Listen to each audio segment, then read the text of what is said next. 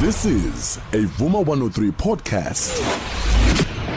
Sisonala on Vuma 103 Drive. Namhlanje ake sikhulume ngendaba yemarket. Uma siqala amabhizinisi ethu sika kakhulukazi into ebaluleke kakhulu ukuthi njengoba phela usuna le business idea ukususa usuthi ke usukumisa ibhizinisi lakho mhlawumbe usuregister nokuregister. Indaba isekutheni isombululo sini oza naso ebantwini ozobabiza ukuthi bangama client akho. Iyona esiyasithi ke imarket le. So ke bazi labo bantu nje okokuqala ukuthi ibona baphi abantu ke aba imarket yakho noma kuyibona bazoza bezothenga kuwena i-target market. Bese uqondanisa ke la leyo nto ke oyiphethe ukuthi ke ihambisana kanjani nabo. So ke ngaleyo ndlela ke kubalekile ukuthi ke kube khona ulwazi esicoshayo lokuthuthukisa nendlela mhlawumbe esisondela ngayo kubona. Yilapho ke kuqhamuka khona lo hlangothi oluthi ke under ke imarket leyo sesazi bakuphi nendawo hlobo luni kukhona ke lento esifanele yenze wena somabhizinisi esibiza ukuthi ke i-market research. Kwi-market research suke sifuna ukutholana sisuke sifuna ukuhlonza ukuthi ngakube lokhu engikuphethe uma ngabe ngikudlulisela kubantu kuyikona yini abakudingayo? Kuyikona yini abazothi ke bakwazi ukuthi bakujabulele ukuthi bakuthenge? Ngiphethe iproduct noma ngabe iservice ezokwazi ukuthi ifinyeleleke noma isize abantu futhi basizakale ngayo? Ngoba ngizothola sengiqashe namabhilidi ngithi ngenza ama-office ngithi ngenza izikhungo zokusebenzela. Uthole ukuthi sengosala egcineni sengiyidengwane kungakapheli nonyaka lo ngoba lokho engikwenzayo ngishaya eceleni. Umbuzo ke ube khona-ko ukuthi-ke ngenza kanjani uma ngabe ngenza i-market research? Sizothi nje mhlawumbe ukukha phezulu. Okuningi-ke siyaye sikuthole njalo uma bese sihlangene kuma-workshop esiyaye sibe nawo okokuqala esiyaye sikubheke kokuthi hlobo luni lwe-research ofuna ukulwenza. Kunezinhlobo ezimbalwa-ke kwi-research. Kukhona mhlawumbe esingayithatha ukuthi i-research esuke kuthi primary bese bakhona i-secondary. Sogxila kakhulukazi ku-primary. Lapho khona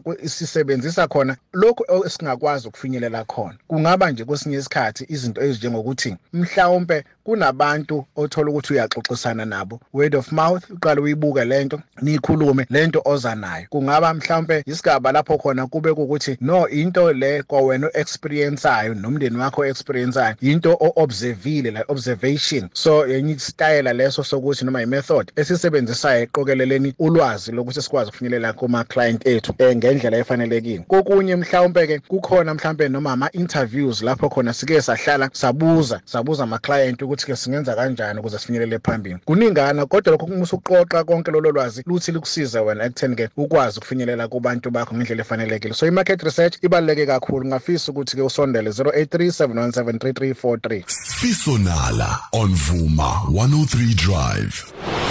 This is a Vuma 103 podcast.